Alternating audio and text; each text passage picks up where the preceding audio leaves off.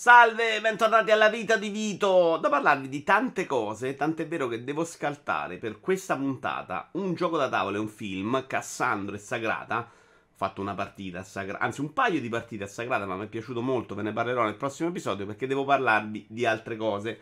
E ho deciso di usare questo altro formato che è quello di giochi giocandoli per avere ehm, un po' anche la grafica, se qualcuno vuole anche capire quello di cui parlo, soprattutto quando si parla di giochi da tavolo o di film, comunque ci sta bene. Eh, l'idea nasce perché devo parlare di un gioco oggi che è Skype, credo, non conosco bene la pronuncia e dico vabbè così lo vedono, non mi sbaglio. Partiamo appunto da Challengers, che è questo gioco molto simpatico in cui eh, ci si affronta, è fino a 8 giocatori mi pare, eh, sì, ci sono 4 tabelloni Ehm, qual è la parte molto bella? È che eh, si compone un mazzo di carte che cambia di partita in partita e ci si affronta due per volta in proprio dei round separati, quindi ci si sposta per il tavolo, ognuno affronta l'altro, si fanno dei punti e, e si arriva poi alla fine eh, della partita in cui i primi due si scontrano nel round finale, diciamo nella finalissima. Quindi, proprio come idea, è davvero simpatica, funziona bene. La cosa che ho trovato molto divertente nella composizione di queste carte. Eh, a ogni turno se ne scelgono alcune, si possono scartare. Quindi devi proprio comporre un mazzo di carte come se comprassi delle bustine e le usassi. Eh, è che in base alla pescata e alle carte che ti vengono, ovviamente non hai scelte infinite, eh, cambia anche tanto il tuo modo di giocare. E quindi devi molto eh, cambiare le tue abitudini, non puoi giocare sempre allo stesso modo. L'altra cosa molto simpatica è per come è costruito il gioco e per la tipologia di carte che cambiano in base alla tipologia, in base ai turni, eh, il gioco può cambiare anche molto tra i primi turni e gli ultimi, che funzionano in modo molto diverso, cioè hai le carte tanto diverse, quindi ci può essere che tu all'inizio hai un mazzo debole, ma arrivi alla fine ad avere un mazzo forte. Trovare l'equilibrio e, e questo lo fai scegliendo le carte giuste, capendo qual è il limite, perché il gioco si basa anche sul non uh, riempire una, un casellario di carte eh, che sono quelle che vengono eliminate dal, dal, tavolo. La partita è molto veloce, il gioco è davvero molto semplice nelle sue meccaniche. E quindi devi, devi trovare un equilibrio da avere delle carte forti, da avere carte che non vengono sostituite, devi, sapere, devi avere anche fortuna che girano nel modo giusto, quindi c'è anche un bel elemento di causalità all'interno del singolo scontro. Devo dire che l'ho trovato molto bello, è velocissimo, è semplice, siamo riusciti a fare addirittura due partite in una serata proprio perché è veloce.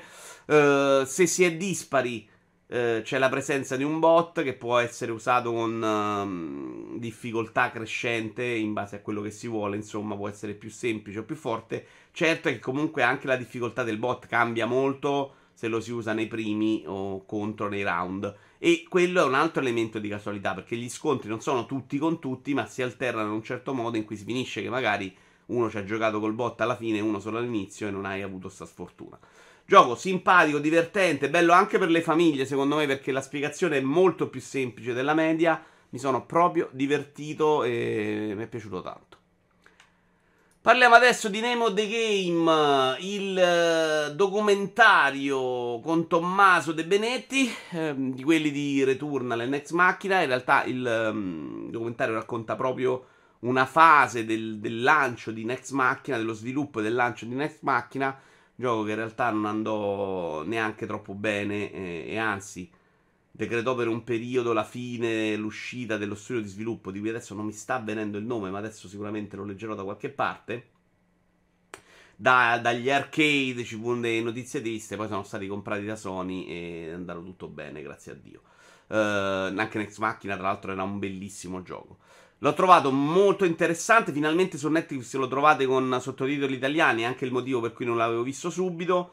Uh, mi è piaciuto proprio tanto. Cioè, si, par- si, parla da un punto di vista umano dello sviluppo di un videogioco, dei problemi. C'è il momento in cui uh, perdono l'attenzione di Sony. Cioè, ci sono i problemi di avere lo spazio come gioco indie. Ci sono dei problemi di soldi reali. Ci sono i problemi dell'autore che ha la pressione di, di tanti altri che lavorano sotto di lui e non sa come andare avanti. Cioè, è veramente una roba molto umana, raccontata molto bene con pochissimi momenti che avrei evitato, cioè non interessanti.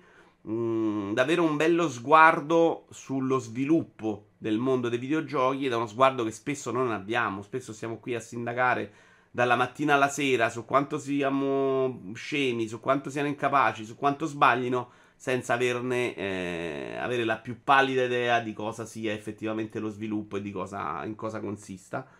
È bello anche vedere alcune fasi di Next Macchina iniziali, per esempio.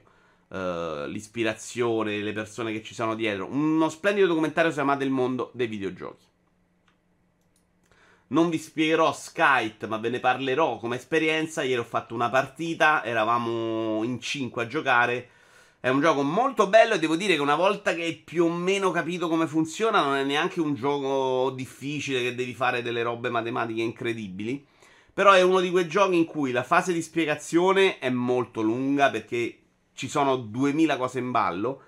Ed è uno di quei giochi che secondo me comincia a divertirti nelle fasi successive, quando comincia ad avere un attimino bene in mente tutto quello che si sta muovendo eh, e la strategia che uno può adottare, che deve cambiare anche in funzione degli avversari.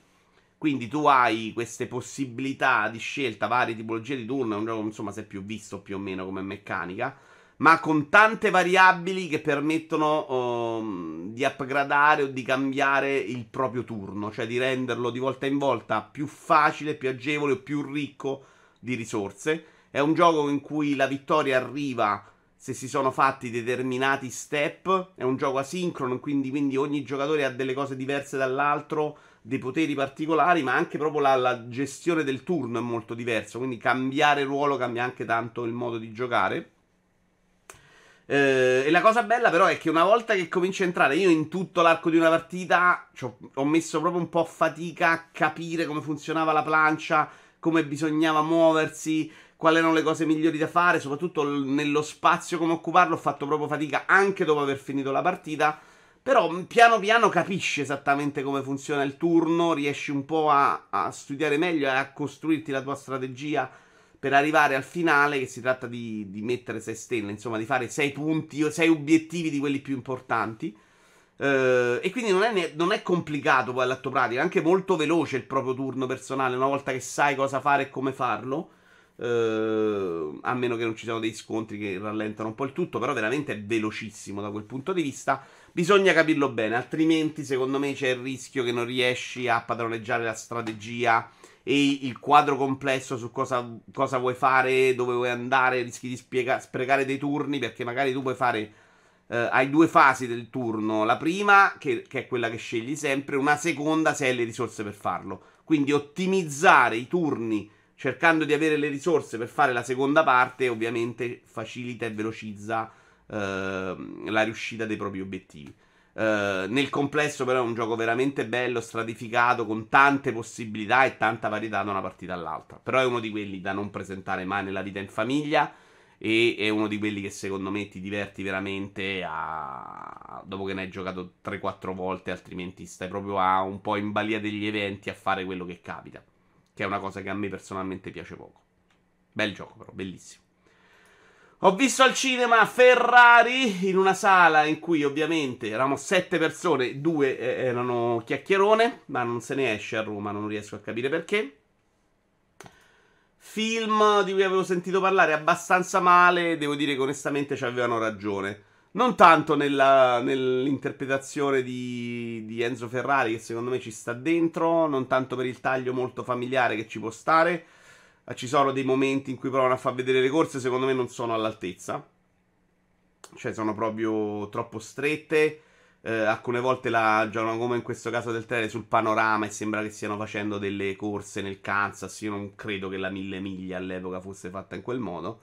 Eh, però ci sta, è una roba bella da vedere. Puoi anche raccontarla in quel modo, me ne frega anche il giusto non ci sta che in un film con questi soldi dietro, con questa por- importanza di questa portata, si veda un manichino. Cioè, io non ricordo neanche nelle serie TV di aver visto con chiarezza un manichino in una scena, un incidente. Si vede il manichino. Cioè, ero lì a guardare e ho visto quello non è un essere umano, ma non perché forse non si muove essere umano. No, no, vedo proprio il manichino, cazzo anche in un'altra scena in cui c'è l'incidente clamoroso della mille miglia. Comunque è una roba, secondo me, proprio non all'altezza di una produzione di questo tipo, quasi amatoriale.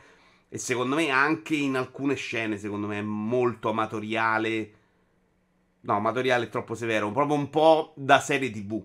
Cioè, non mi è sembrata una produzione di altissimo livello. Doppiaggio italiano terrificante. Sono uno di quelli di bocca buonissima che mediamente preferisce guardare il film, il film in italiano, anche se sa che i sottotitoli sono meglio, cioè che la lingua originale è meglio. Qua il doppiaggio è quasi da cartone animato anni 80.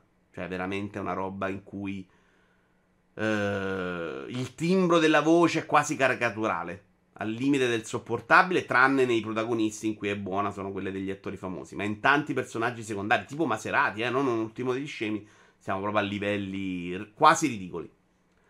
Eh, il film non racconta cose particolari. Quando prova a fare la biografia, secondo me è una tortura. Io non sono il più grande biografo di Ferrari però alcune storie le so ed è chiaramente un mischione in cui nello stesso arco narrativo ci buttano dentro mille episodi di tutta la storia della vita di Enzo Ferrari.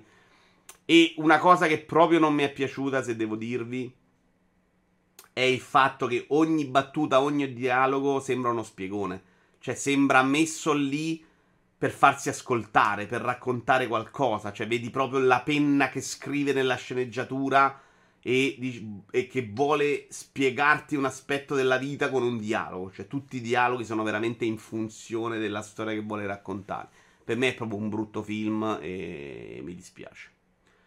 Chiudiamo con un documentario che ho visto tutta in una nottata in cui non ho dormito. Uh, Madoff, il mostro di Wall Street. Per chi non lo sa, è stato uno dei grandissimo di Wall Street, super uh, acclamato, insomma, famosissimo come un grande esperto che si scoprì alla fine aver ah, per anni, 40-50 anni, orchestrato uno schema Ponzi, che è un modo molto cretino per fare soldi, che funziona, ma che è una roba che alla fine finisce con la gente che perde soldi e lui ha rovinato tante famiglie. Eh, raccontato in quattro episodi, mi pare, quattro episodi molto lunghi, con interviste, con racconto del, della storia, della vita di Madoff e con anche gli errori eh, che hanno portato a questo fiasco clamoroso delle autorità, della borsa in generale, con del, dei momenti in cui veramente vuoi sbattere la testa contro il muro. Un episodio che voglio raccontarti, che per me è un momento cruciale del film, è quando la SEC, che è l'organo di protezione, di controllo della borsa americana, cioè una delle più importanti del mondo, eh, ha ricevuto informazioni su, possi- su dei possibili problemi sull'operato di Madoff e il modo in cui sceglie di eh, indagare è quello di telefonargli e chiedergli se sta facendo qualcosa di male, eh, che lui risponde no e la telefonata si chiude.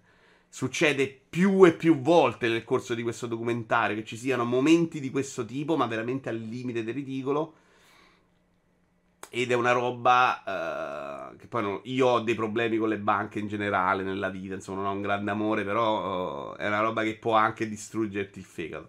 Però è da scoprire per capire per rassegnarsi forse all'idea che non si può essere tutelati quasi mai da questo punto di vista, non lo so. Um, ovviamente poi lui non ha generato la crisi, quella clamorosa del 2008, anzi è il motivo per cui questa roba è uscita a galla, altrimenti probabilmente sarebbe andata avanti ancora per molto, però sicuramente poi la borsa ha dovuto un attimino ricostruirsi sulle basi di questo flop clamoroso. Cioè, non so neanche rapportarlo in nessuna roba del mondo in cui veramente eh, l'apice si scopre essere il punto più debole della sua storia. Uh, però è veramente un bel documentario, mi sono divertito, anzi, anche perché non tratta di roba di super intrattenimento, è costruito bene, ci sono proprio degli attori eh, che riproducono le scene della storia, secondo me è abbastanza indovinato il casting, funziona, funziona, deve ovviamente interessarvi la storia di questo grosso fallimento della nostra società. Economica soprattutto, ma la nostra società si basa sull'economia. Vi ringrazio, arrivederci al prossimo episodio. Fatemi sapere se vi piace, se preferite questa formula come prima con la webcam a tutto schermo, perché così decido cosa fare. Ciao a tutti, alla prossima!